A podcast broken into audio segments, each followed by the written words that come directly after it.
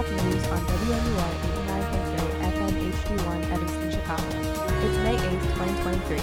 Tonight on WNUR News, students protest why against the speaker, the return of the Hunger Games franchise, TikTok edits, and the Beatles. Those stories coming up tonight on WNUR News at 6. Thanks for tuning in. This past Tuesday, over 150 students gathered to protest a lecture by conspiracy theorist and anti-LGBTQ activist James Lindsay. Justine Fisher walks you through the protest, from when students arrived outside of the building to when they entered with pride flags. Speech aimed at LGBTQ people and other marginalized groups that some listeners may find upsetting. We are here! We are queer! We are not going back! We are here! We are queer! We are not going back! On Tuesday, more than 150 Northwestern students arrived outside Swift Hall to protest the presence of James Lindsay on campus. The Northwestern Young Americans for Freedom hosted this speaking event for free in Swift Hall at 7 p.m. Lindsay describes himself as an author, mathematician, and professional troublemaker on his website. He can also be considered a conspiracy theorist and anti-LGBTQ+ activist. The event itself was titled The Dangers of Identity Politics and Intersectionality. This is a point of view Lindsay often shares on his YouTube channel, along with implying that LGBTQ people are groomers and denying critical race theory. Talk of protests on campus started when the poster advertising Lindsay's lecture circulated. It featured a pride flag with a skull and crossbones. Many queer students were motivated to push back against the messaging, waving pride flags outside of the event. No hate speech on our campus! No hate speech on our campus! The aim of the protesters was clear. We are going to shut it down! Stop it down! Stop it down! The poster's hateful imagery motivated CESPE and Weinberg sophomore Catherine McDonnell to attend the protest. I'm a member of the LGBTQ+ community, and so seeing the poster that was used to promote the event, which from my understanding of it was kind of a call of violence against queer people, seeing that initially made me want to protest the event, and not protest in the hopes of preventing the event from happening per se, but more so to offer a space for people to come together as a community and kind of air their grievances with hateful rhetoric, and just know that there's other people out there who feel the same way, who are there to support them, who are there to fight for them. Because of the advertising decision made by Young Americans for Freedom, McDonnell added, I'm not just protesting the speaker, I'm protesting people who are calling for violence against people. Leading up to the protests, as McCormick sophomore Justin Sortland was seeing posts on Instagram, he was interested and joined a growing crowd of spectators. When I heard about who the speaker was, I didn't know his name, and I don't think many people did, but I looked up his name, and I'm okay, this is interesting. I haven't heard of him before, but a lot of people are upset, so I'll go see what this is about and maybe learn who he is, what he believes. Though some protesters were more impassioned than others, a significant crowd had amassed, starting at 6:30.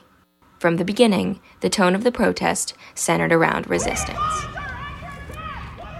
Stand up, fight back! Stand up, fight back! Stand up, fight back! Stand up, fight back! Sortland added that some even appeared to be observers, while others were more fervent in their beliefs. I would say a lot of people were chanting, and some people were more passionate than others. I'd say the people in the back were just observing, while the people in the front were just very passionate. Our campus! Our campus! Our campus! Eventually, students stood up in front of the crowd to say what they loved about themselves and what they wished they could say to Lindsay. I appreciated how people were given the chance to speak in front of the crowd and kind of share their thoughts and share their identity, and how there was that aspect of celebration for sharing your identity and owning your identity, owning who you are. Then, about halfway through the event, someone stood up and announced that they would be going inside.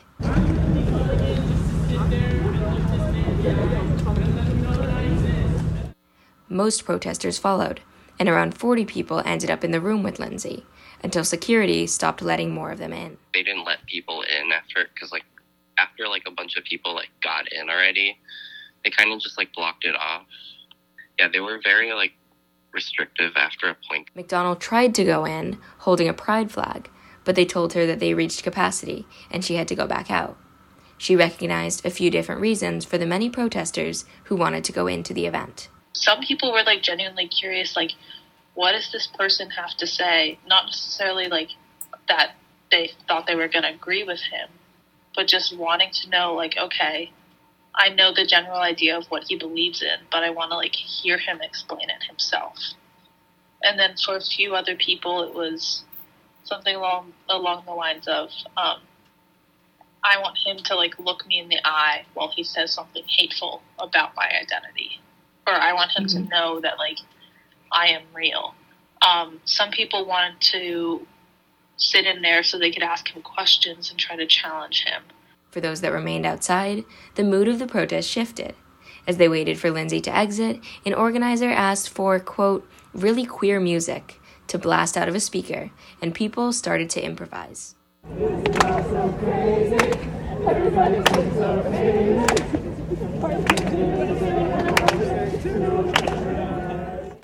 After Lindsay left campus, the back and forth continued on Twitter, where he posted disparaging remarks about the protesters. McDonnell said this just made her feel better about her decision to protest. I think overall, supposed backlash against the protest, to me, is I understand why it happened. It doesn't mean that it's okay. And it's also very entertaining in the sense that it makes me feel reassured in the choices I made to attend the protest, because wow, these people really don't know what they're talking about. The sentiment from the rest of the protesters was similar. We're here, we're queer, and we're not going anywhere! Young Americans for Freedom did not respond to WNUR News' request for comment. For WNUR News, I'm Justine Fisher. Moving on to arts and entertainment, the 2010 Hunger Games craze is coming back amidst the anticipated theatrical release of the Hunger Games prequel, The Ballad of Songbirds and Snakes. Brandon Condritz investigates the resurgence roots and what fans, both old and new, have to say about it. Warning, this segment may contain spoilers about the series.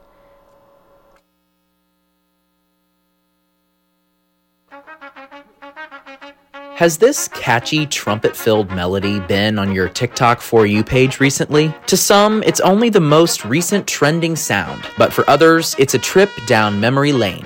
It's one of the tracks on the soundtrack for The Hunger Games, the story of a dystopian world that's been experiencing a recent resurgence. Welcome, the 74th Annual Hunger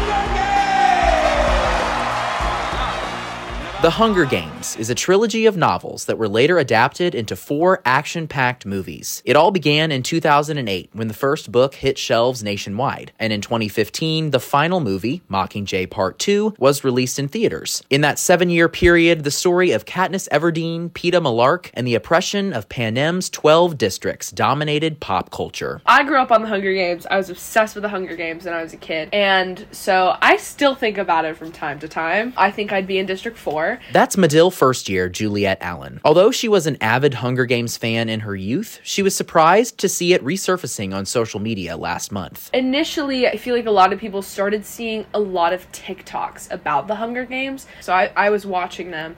And, I was slowly getting more and more Hunger Games TikToks, and then I found out that Hunger Games was on Netflix for a limited time. Only for the month of March, all 4 movies were available for fans to enjoy, but signs show that it goes beyond pure nostalgia. A Ballad of Songbirds and Snakes, which I believe was about President Snow, it's a prequel about President Snow, is coming out as a movie soon, whenever movie studio does the Hunger Games, worked something out with Netflix, stressed that they were only there for a month, gave people a very limited amount of time to watch it, and then, Netflix cut us all off, and now everyone wants more Hunger Games, which is, gonna sell tickets to Ballad of Songbirds and Snakes.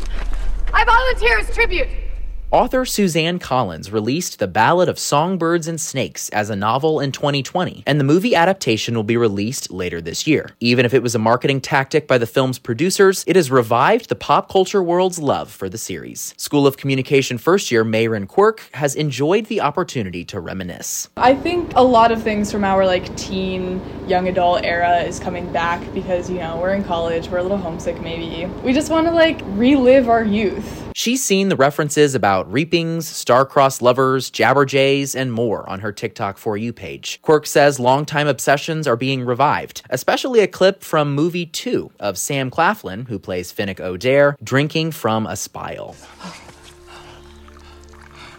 Finnick in the spile. I have seen that on TikTok. I think the thirst for Sam Claflin is just coming back. For School of Communication first year Ellen Darmstadter, the revival has been a good reminder of the role the books played in her childhood. I love those movies. I just think they're great. I'm not a big action movie person, but I just thought they're a really good adaptation of the books. I read the books first and I really liked them. So I was just excited seeing them coming back, seeing people excited about them. And when asked if Darmstadter has any favorites in the series, she was quick to answer. I think Catching Fire is the best. I just think that the costumes are great. Effie, I love her outfits. They're fantastic. And also, it just is a really great pivotal moment where there's a lot of uncertainty about, Katniss and Peeta. Does anyone actually believe their love act? But then they're also finding out that they do kind of like each other. And I think it's just portrayed really well. Let the 75th Hunger Games begin. May the odds be ever in your favor. The movies are gaining traction among new fans, too. Weinberg first-year Margaret Sprig Dudley knew a little about the series, but is enjoying digging into the plot. I have watched 2 of the movies so far. I'm loving them. Good story. I like the characters. I thought I knew kind of the overarching plot of the whole, set, but apparently I only knew the plot of one of the movies, so I'm excited to see what'll happen. With all of the Hunger Games content flooding TikTok, Sprig Dudley has found herself steering clear of social media to avoid spoilers. Sometimes a video will come up about the Hunger Games and I'll scroll away or something. So I have been making a little bit of an effort because I am in the middle of watching it. And for some, like Weinberg first year Ainsley Lauer, the resurgence has been a good excuse to explore something completely new. Well, I'm kind of excited about it because I never got into the Hunger Games the first time around. So now that it's coming back, I can actually appreciate it. Not all of the content flooding social media about the Hunger Games has been nostalgic, though. Some creators have been intensely analyzing characters and key scenes. Alan has seen these videos firsthand. There's this one girl who posts theories and her thoughts on the Hunger Games books and movies. Her TikToks are pretty interesting. What she said, the content is pretty interesting. Alan's referring to Loretta Lara, at Lucky Lefty on TikTok. She's made dozens of videos diving into everything from the evolution of Effie Trinkett's outfits to Caesar Flickerman's political role in the games themselves. Caesar Flickerman is a captivating side character made even more intriguing by the debate that surrounds him on where his loyalties truly lie. On the one hand, Katniss doesn't speak harshly of him in the books in the way she often does other high-ranking capital officials. When it comes to reality TV, people tend to gravitate towards drama and conflict, and so when Katniss is getting ready for her interview with Flickerman, one of her fears is that Flickerman is going to try and make a fool of her. However, he surprises her by treating her and her fellow tributes with dignity, and I am using that word extremely lightly here. Despite the deeply analytical content circulating about the series, Lauer believes the return is simply a way of bringing back a beloved series of movies. And I think this time around there's a different sort of view of it. People take it a little less seriously, and while it may have some underlying political messages, I think now the main purpose is nostalgia and entertainment. Although the movies are now off of Netflix, new and old fans alike are still watching on other streaming services. And they're looking ahead to November, when The Ballad of Songbirds and Snakes will hit theaters. I love The Hunger Games. There are much worse games to play. For WNUR News, I'm Brandon Condritz.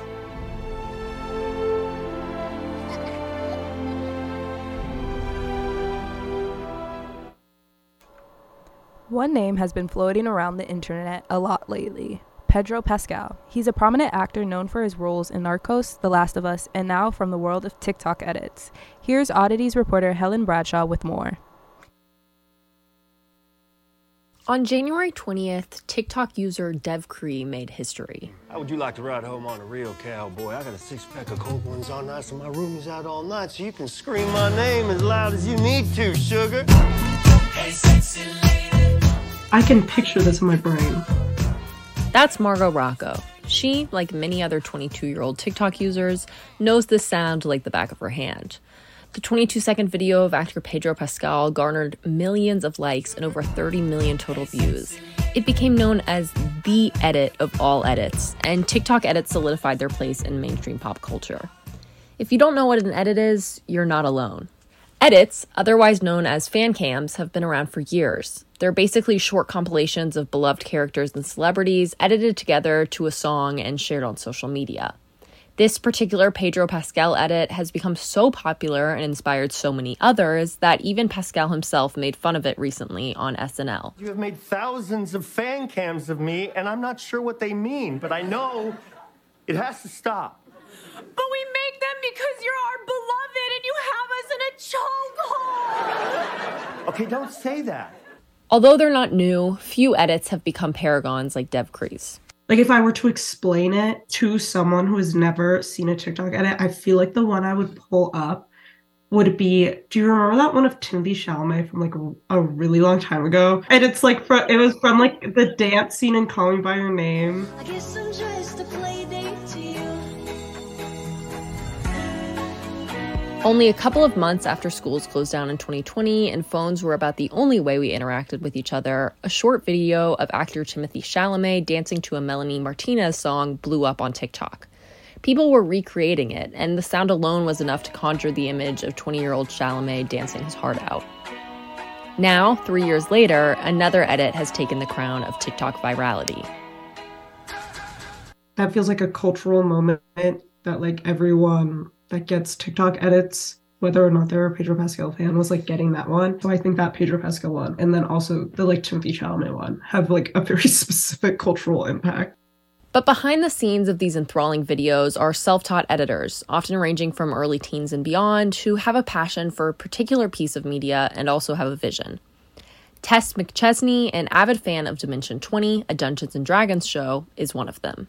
I had spring break and I was like really into watching the show, and I had seen other people making them on TikTok, and since I had like a week off, I just like did that all for a week, and I've like sort of done it on and off since then. McChesney says their videos are typically only 20 seconds long, but can take around 10 hours to make. Still, it's a rewarding process, both in the online friends they've made along the way and in the skills they've developed. I took a public speaking class, like everyone in college does, and my last project was a video, and the fact that I knew how to put a video together, like I understood how at least one program worked, made my life so much easier. McChesney's fandom isn't associated with Pedro Pascal, but even then, they say it's impacted them. You know, I don't think I thought he was attractive at all before I started seeing them. So that's sort of interesting. They sort of rewire your brain chemistry. I guess it's like anything else. When you see more of something, then you get more interested in it. For WNUR News, I'm Helen Bradshaw.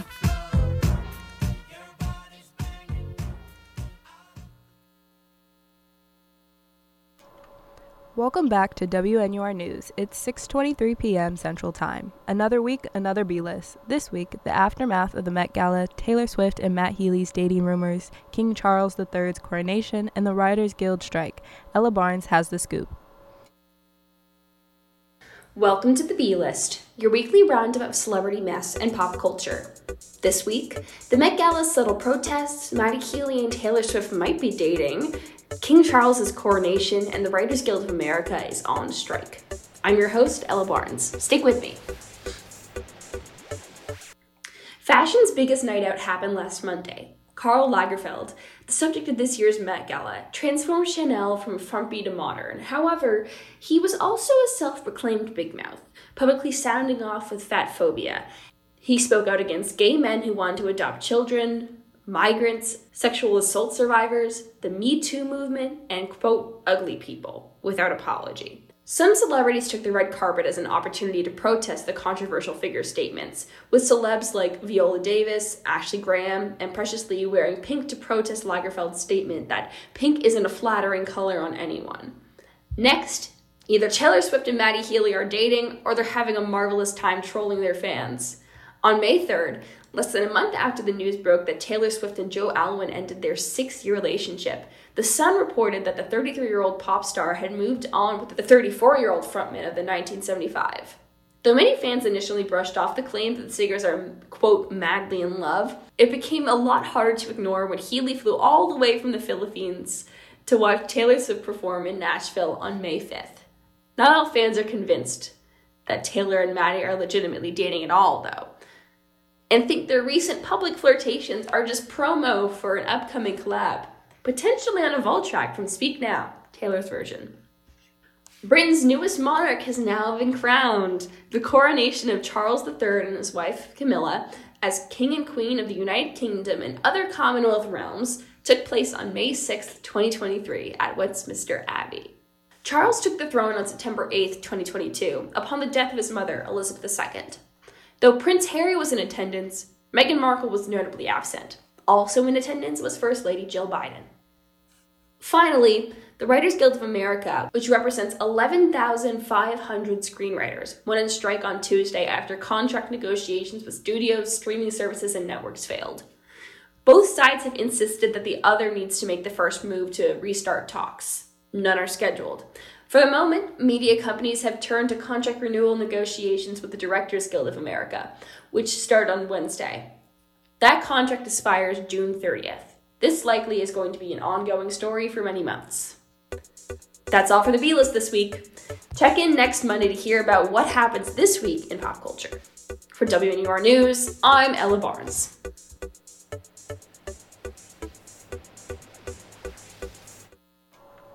A look at the weather for tonight.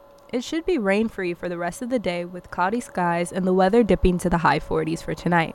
However, tomorrow is supposed to warm up slightly with a high of 62 degrees and a low of 44. Taking a look into the headlines, Northwestern trustee and former FCC chief Newton Minow passed away. Minow passed away in a Chicago home at the age of 97 last Saturday. His daughter, Nell Minow, said the cause of death was a heart attack. Senior guard Boo Buey has decided to return to Northwestern to play out his final year of eligibility in the upcoming 2023-2024 season. After initially declaring for the NBA draft, Buey announced his decision to stay through his personal Twitter earlier this morning. With Buey's decision to stay, it looks like Northwestern has a chance in the Big Ten. Go Cats! The U.S. Department of Education has approved $42 billion in student loan forgiveness for more than 615,000 public workers since October 2021. The department announced earlier today the loan relief stems from the Biden administration's improvement to the Public Service Loan Forgiveness, or the PSLF. The PSLF allows those who go into public service, such as teachers, government employees, and etc., an opportunity to have their debt forgiven after 10 years of service. That's all for WNUR News at 6 p.m. For more news updates and reports, follow us on Twitter at WNUR News. You can listen to these and other WNUR News stories on our website, WNUR.news. That's WNUR.news. Find us on Apple Podcasts, Spotify, or wherever you listen to podcasts. Our producer today is Justine Fisher, who is also one of our reporters, along with Brandon Condritz, Helen Bradshaw, and Ella Barnes.